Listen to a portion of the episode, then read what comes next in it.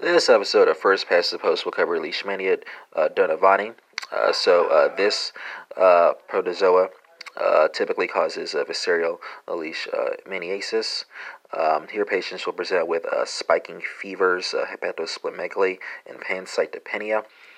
for more on pancytopenia and the treatment for that, go to Island Coolers for the internist, where I'm pretty sure there's something up on that.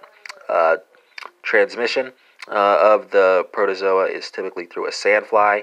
Uh, you diagnose uh, by uh, looking for uh, the presence of macrophages containing uh, amastigotes, and treatment is with um, sodium stibogluconate. And that concludes this episode on Leishmania donovani.